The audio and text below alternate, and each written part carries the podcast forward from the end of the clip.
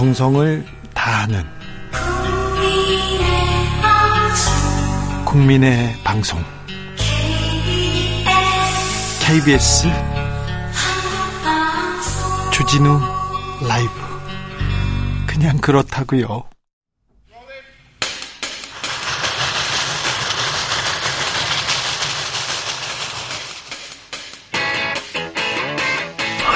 오늘도 열심히 달립니다. 여의도 정치 발전소 험한 정국 장씨 두 사람이 다리가 되어 한국 정치를 이롭게 하겠습니다. 정치 발전소 장앤장. 자, 정치평론계 최고의 공격수 두 분 모셨습니다. 장성철 공론센터 소장 어서 오세요. 네, 안녕하세요. 장윤선 정치 전문 기자 어서 오세요. 네, 안녕하세요. 제가 근데 누구를 공격하는지는 모르겠네요. 어, 그러니까요. 그냥 서로 하자는 네. 거예요. 네. 뭘 아, 정치 발전을 위해서 네. 험한 전국이 아니라 험한 상황에 처해 있다라고 네. 말씀드립니다. 그러니까 목소리가 그러네요. 어, 보수 참칭 어, 패널이어서 그런지 아니 바뀌었어요. 보, 보수 호소인. 호소인. 호소인. 네.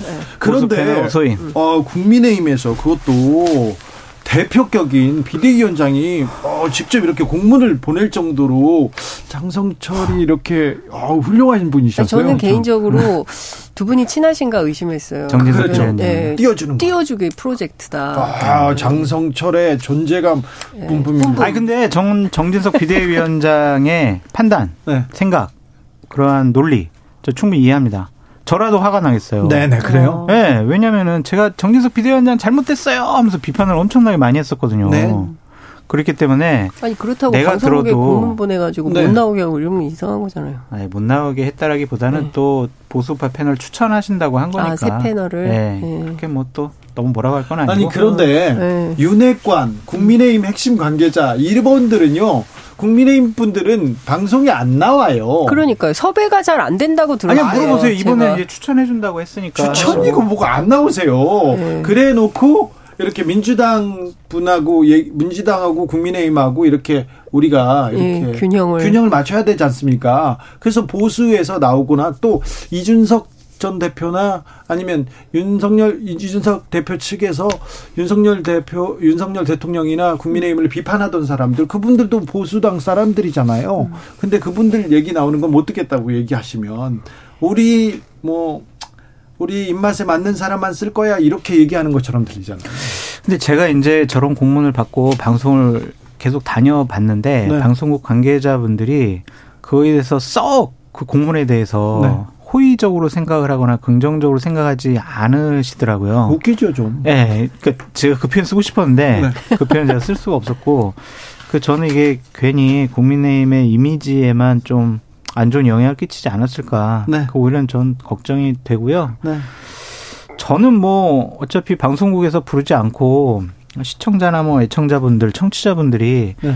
장성철 얘기 더 이상 들을 게 없어. 그럼 뭐 자연스럽게 저 퇴출 당하겠죠. 아, 그러면. 네. 그러면. 근데 제가 양심상 모르는 상황이에요. 저희는 네. 양심상 솔직히 옳지 않은 거를 잘못한 거를 잘했다고 할 수는 없잖아요. 옹호하거나 그렇죠. 제가 방어하고 싶은 생각은 전혀 음. 없어요. 조성빈님께서 장성철 소장님 오히려 좋은 거 아닙니까? 정치하셔야겠어요. 정치, 아, 정치는 안 해요. 맞으면 맞을수록 크잖아요. 아, 정치권에 계셨잖아요. 아니 근데 옛날에 아 너무 아픔을 많이 당해서 아니 근데 사실 우리 국민들이 바이든을 바이든이라 들었는데 홍시 맛에서 홍시 맛이 나서 홍시라고 했는데 그 얘기를 하지 말라 그러면 난리면이라고 규정하고 오늘부터는 난리면이야라고 홍보하라는 거잖아요. 그런 사람들만 출연시켜라. 그런 사람들이 진정한 여당 패널이다라고 하면 전 세계인이 다 웃죠. 근데 그런 방식으로까지 당을 어, 이게 퇴행시켜야 될 만큼 그렇게 윤심이 급한 건가? 저는 그건 아니지 저는 이제 않나. 김의겸 대변인 아니면은 이재명 당 대표 민주당에 대해서 어. 아이템 잡아서 비판하라고 그러면 정말 보수 패널로서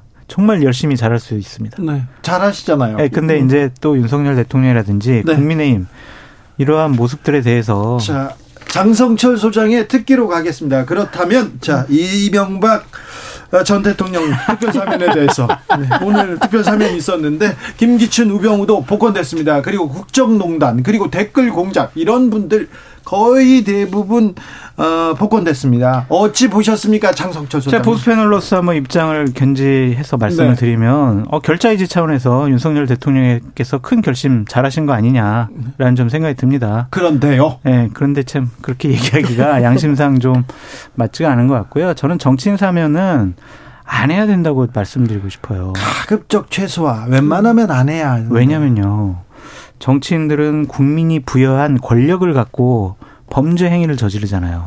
그리고 자신들의 치부를 위해서 네. 예를 들면 돈을 받거나 아니면 네. 사적 이익을 취하기 위해서 권력을 그 가지고. 권력을 이용을 하잖아요. 네. 이거는 일반 국민들의 범죄 행위보다 훨씬 더 잘못됐고 네. 엄격하게 처리돼야 한다라는 생각을 갖고 있습니다. 이런 얘기를요. 네. 거의 똑같은 얘기를요. 누가 해요? 윤석열 검사가 했어요. 아, 옛날에요? 검사 시절에. 그럼요. 절대 이거는 무슨 사면권은 음. 이건 뭐 예수나 신이 아닌데 사면권을 주는 것 자체가 이게 이게 법률상 맞지 않고 얘기하고 이 거의 음. 비슷한 얘기를 했는데 정치인으로서는 좀 달라진 것 같습니다. 장윤석 기자님. 예, 정치인 그러니까 그때 그때 달라요라는 식으로 바 바꿔서는 안 되죠. 그러니까 이 최소한의 일관성도 없는 것이고요. 본인이 그토록 주장했던 공정과 상식에도 안 맞는 것이고요. 말씀하신 대로 전부 비리예요. 뭐 딸 특혜 채용 사건, 뭐 뇌물, 정치자금법 위반 이게 입에 올리기도 면구스러운 수준의 범죄 행위입니다. 공, 그런데 공직 권력 얘기했는데 네. 군, 국정원 이런 데는 정치 관여하면 안 되지 않습니까? 안 되잖아요. 그리고 뭐 국정원 동원해가지고 댓글 조작 사건 뭐 이런 사람들 다 풀어. 풀어주고 문제 없다고 하면 처음에 검사 윤석열의 판단과 대통령이 된 다음에 갑자기 이걸로 국민통합 한다고 그러는데 이게 국민통합이 됩니까? 이, 사, 이 사람, 이 범죄, 이 위중한 범죄자들 풀어주지 말라고 지난 2016년 겨울, 가을부터 해서 2017년 봄까지 무려 다섯 달 동안 국민들이 촛불 들어서 촛불혁명을 했던 겁니다. 그 유명한 적폐청산이 그런 거 아니겠어요? 근데 싹 다 풀어주면 저는 벌써부터 거, 예? 결자해지. 결자해지가 아니라 이 사람들 나와서 무슨 일을 할지 저는 너무 걱정이 돼요. 결자해지라고 했는데 국민통합이라고 했는데 국민통합 왜요? 이해가 안 돼요. 이건 뭐예요? 아, 국민통합 이걸로 되겠어요. 그냥 나를 지지해 줬고 나의 정치적인 기반인 그런 진영에 있는 사람들을 사면을 해 줌으로써 대선 때 도움받았던 건 어느 정도 은혜 갚는 차원이 네. 아닐까라는 좀 생각이 들고요. 아니 이분들 무슨 그러니까 그것도 웃기는 거예요. 그리고 뭐라 그러냐면 뭐 국가 발전에 기여할 기회를 음. 부여하겠다. 이다 원래 원론적으로 그래요. 네? 네, 원론적으로 아니, 다 그런 얘기예요. 이분들이 나와서 무슨 국가 발전에 무슨 기여를 하겠습니까? 아, 범죄자들이 더 큰 범죄. 그럼 네. 어떻게 해요? 그러니까요. 저는요 또 이해가 안 되는데 아, 이런 법무부에서 이런 얘기를 했어요.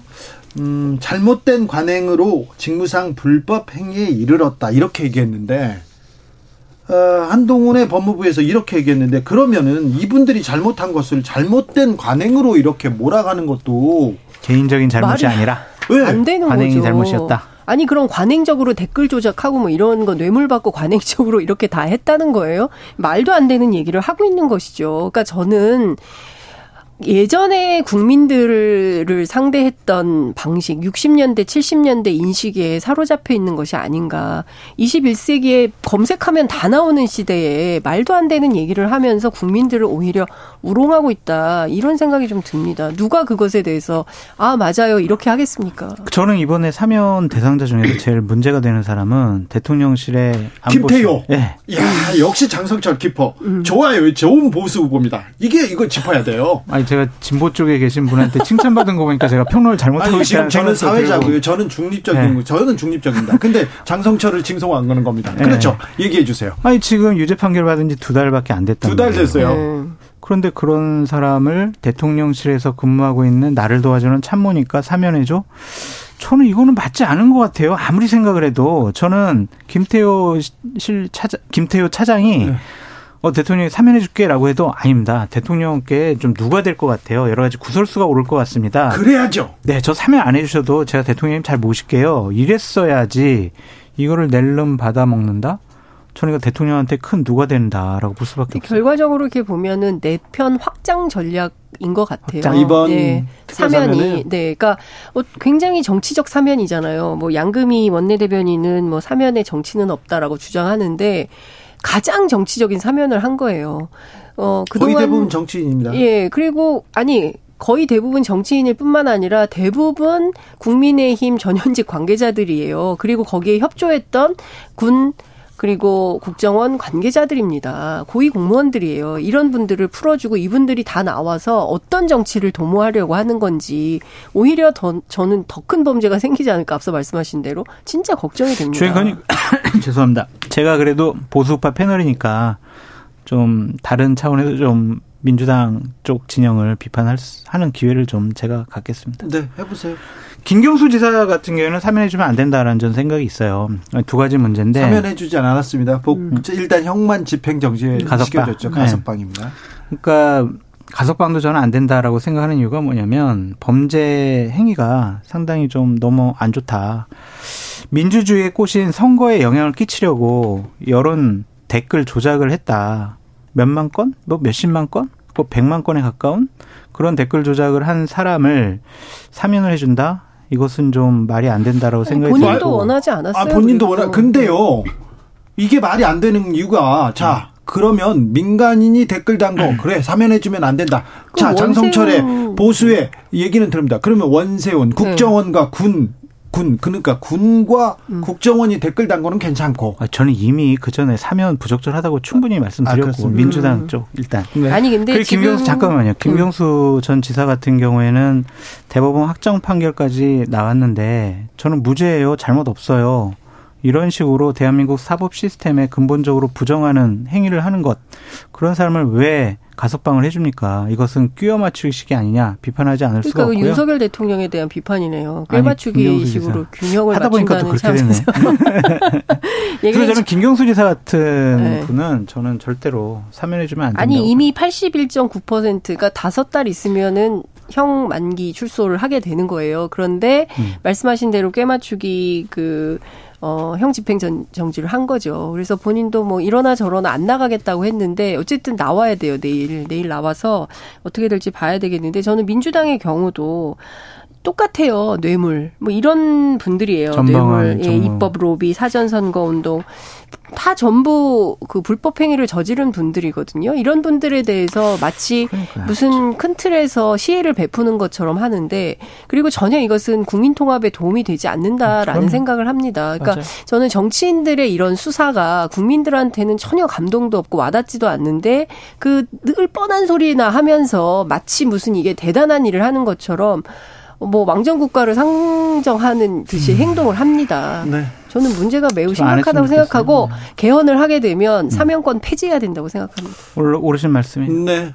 그, 그, 제가 검사 윤석열 검사한테 들을 때 거의 이런 얘기를 어. 들었어요. 아니, 도둑놈 풀어주면 나와서 더 도둑질하지. 그 사람들이 기여를 하냐? 무슨 통합을 하냐? 그 얘기가 윤석열 검사의 얘기였는데. 아니 국가 발전에 기여하는 기회를 제공한다고 아, 대통령. 대통령이 되셔서 넓고 크고 깊게 보니까 갑자기 주는 게 좋을 것 같다고 이렇게 바뀌었어요. 생각하셨나? 검사 때 이 사면권에 대한 얘기는 들었는데 에, 그 이후에는 근데 제가 굉장히 못 궁금했거든요. 네. 윤석열 대통령이 뭐라고 얘기를 할지 없어요. 그냥 정부 입장만 나왔을 뿐입니다. 네. 대통령 입장 안 나왔어요. 사면에 대한 이번 사면에 대한 윤석열 대통령의 입장이 뭔지 기자들한테 분명히 설명해야 됩니다. 이거 안 하고 넘어간다? 대단히 비겁한 겁니다. 자 그런데 어, 친이계 네. 의원들이 지금 윤핵관들 네. 그리고 윤석열 정권의 핵심이잖아요. 예, 그렇죠. 그분들은 뭐 당연히 또 사면을 원했을 거고요. 그럼요. 친이계 어, 이명박 전 대통령이 네. 이제 사면됨으로써 정치적으로 좀 구심점이 된다던가 누가요? 역할을 이명박 전 네. 대통령이요? 아유, 안 되죠. 친, 친이계 뭐, 뭐 결집한다든가 그런 거 안? 되죠. 아니, 그러니까 정치인이 구심점이 되려면은 두 가지 전제 조건이 필요해요.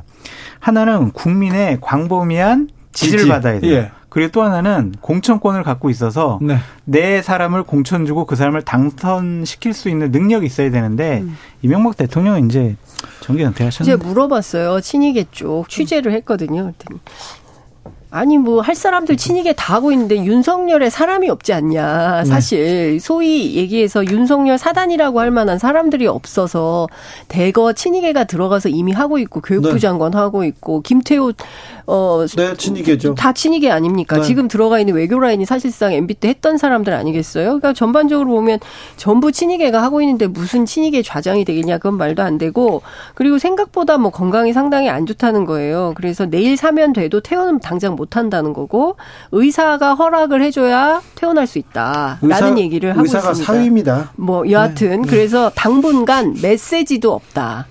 메시지도 안 낼 거다. 퇴원하고 집에 가서 메시지 낼 거다. 이렇게 얘기를 강조를 하고 있고요. 어, 본인은 하루빨리 집으로 가고 싶어 한대요. 아니, 집에 계속 계셨어요. 얼마 전에 병원 다시 가셨어요. 병원에 간 네. 거예요. 집에 예. 계속 계시다가. 그런데요, 어, 윤석열 대통령도 좀 간과하고 있는 게 이명박 대통령의 재산을 엄청나게 많이 찾아주셨거든요. 다스를 비롯해서. 그래서 다스 재산만 해도 지금 수조 원에 이렇게 이를 아, 정도로 음. 평가받거든요. 근데 엄청 80, 부자신데. 80억을 안 네, 아, 돈을 안 내고 가셨어요. 안 내고. 벌금은 내시는 게 좋을 것 같아요. 근데 안 내실 거예요. 네. 이 그분 뭐 꼼꼼한 성격은 아시잖아요. 내셨으면 좋겠습니다. 자, 자연스럽게 장성철 어, 소장의 전문 분야인 국민의힘으로 가보겠습니다. 이재명 당대표 얘기 안 해요? 조금 이따 갈게요. 조금 이따 가는데. 네. 자, 김기현 국민의힘 의원 네. 전당대회 출마 선언했는데, 네. 뭐, 관심이요. 네. 어쨌거나 뭐, 나경원 전 의원한테 좀 쏠리는 것 같아요. 나경원 전 의원은 출마하지 못할 가능성이 높다라고 어제 어떤 분이 좀 저에게 전달을 해주더라고요. 아, 그래도 나경원 전 의원이 눈앞에 있는 가능성이 큰 떡을 놓을 사람이 아닌데요. 그러니까 이제 이렇다는 거죠. 그 저출산 고령이 위원장, 부위원장 네. 그 자리 같은 경우에는 국무회의에서 네. 의결을 해가지고 네. 대통령이 임명장을 준 자리라는 거예요. 그렇죠. 그래서 대통령이 사표를 나경원 위원장이 내더라도 안 받아주면 그 자리에 계속 있는 거랍니다. 그러네요. 그러면은 그 자리에 있는 한 본인은 비상입니다. 라고 비상근이다라고 네. 얘기를 하지만 어, 어떤 당에 전당대회 출마할 수 있는 자격이 안 될 거다. 그래서 결국에는 못 날 거다.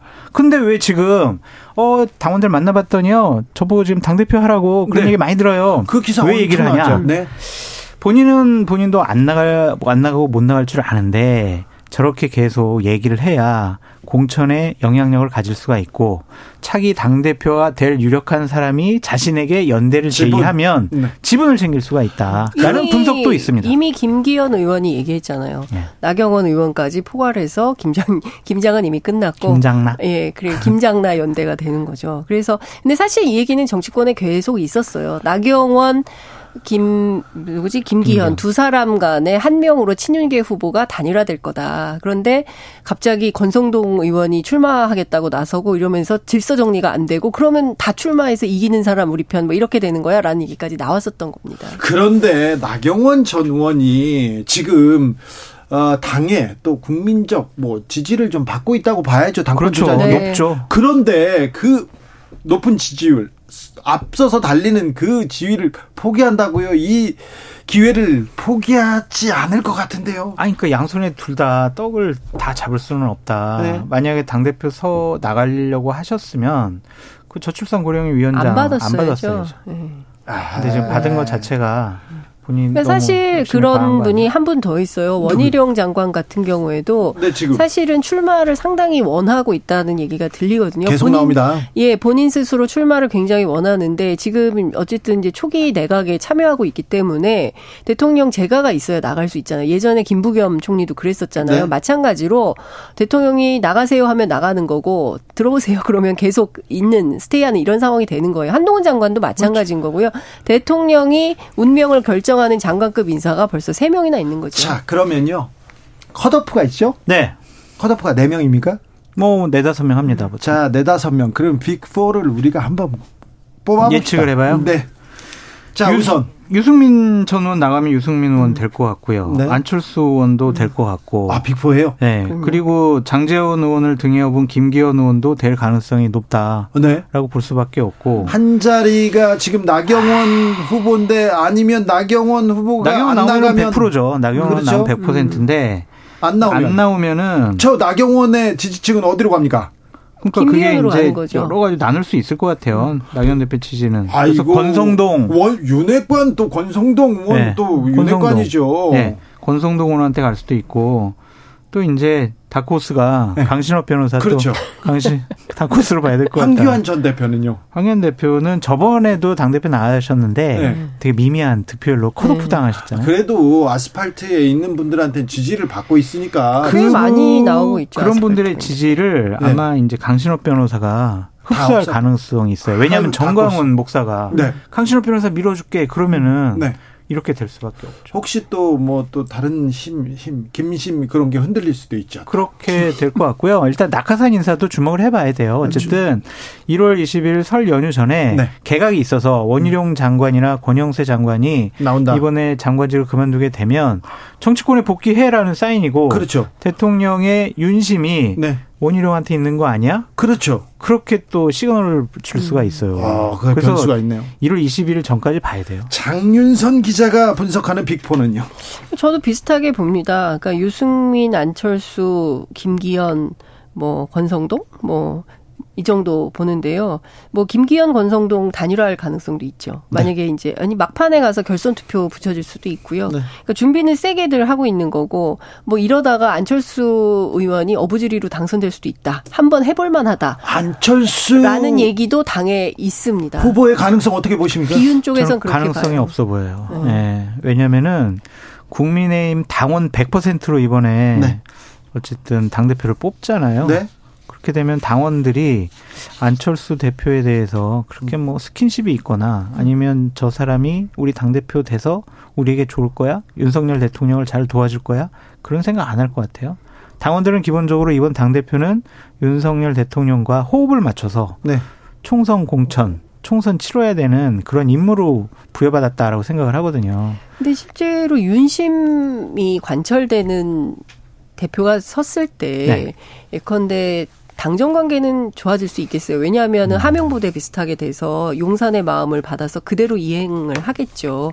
그래서 관계는 좋아질 수 있겠지만 과연 그 모습을 보고 국민들이 좋은 점수를 줘서 총선 돌파가 가능할 거냐 이건 또 별개의 문제로 봐야 되거든요.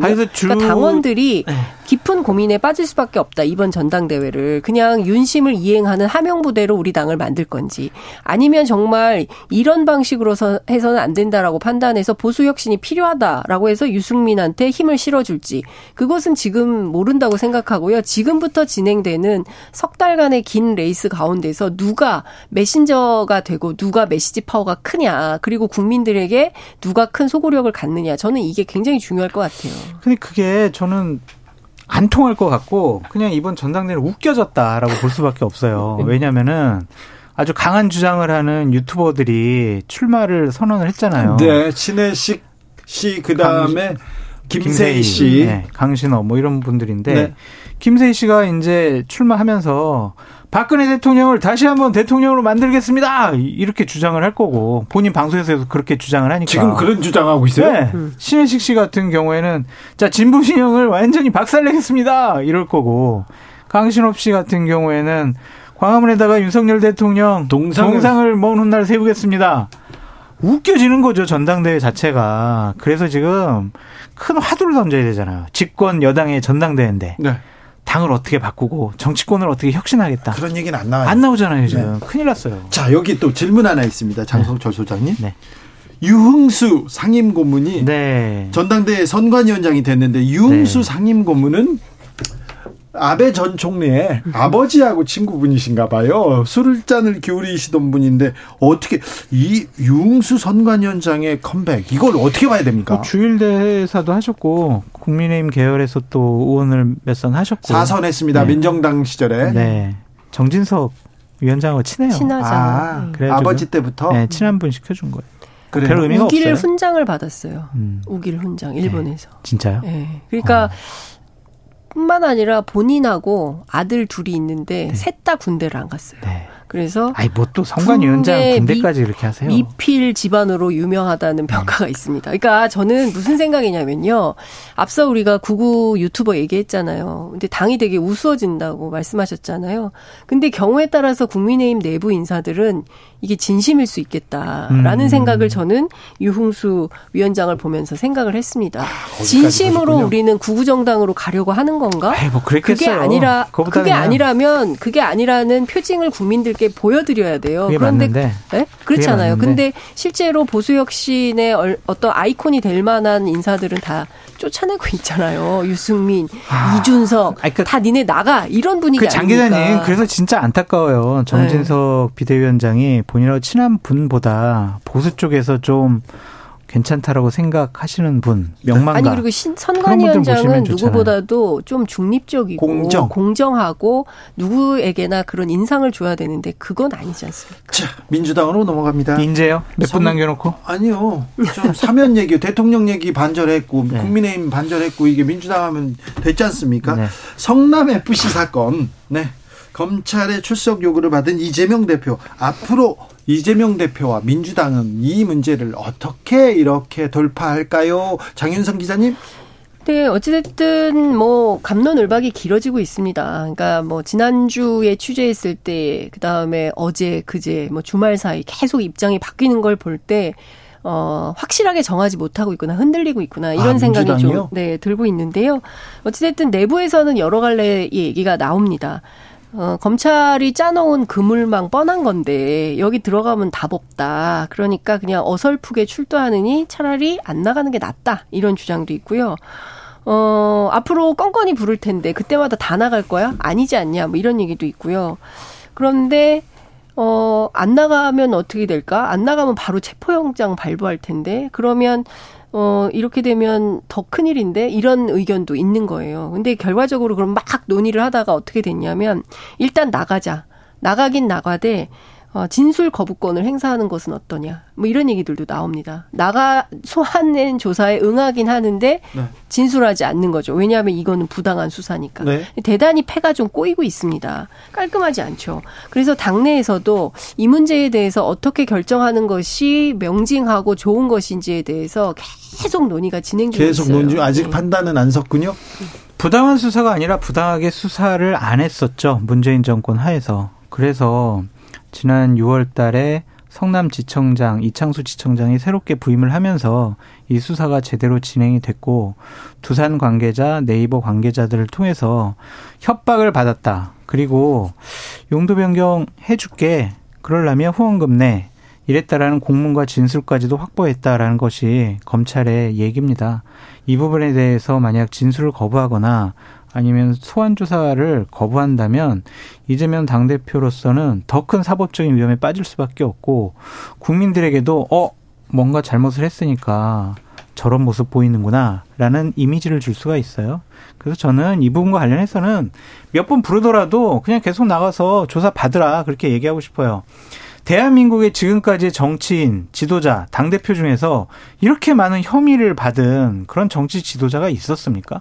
돈 문제와 관련해서 이러한 여러 가지 혐의를 받은 분이 있었냐고요. 그러니까 그만큼 많이 털린 거예요. 그러니까 털린 게 이재명, 아니라 이런 범죄를 저지른 거죠. 이재명 시장 쪽에 취재를 해보면 어떤 얘기를 하냐면 성남시장 시절부터 안으로는 민주당, 밖으로는 국민의힘 수많은 고소고발을 당해가지고 해먹고 싶어도 해먹을 수가 없었다. 왜냐하면 돈은 너무 클리어하다.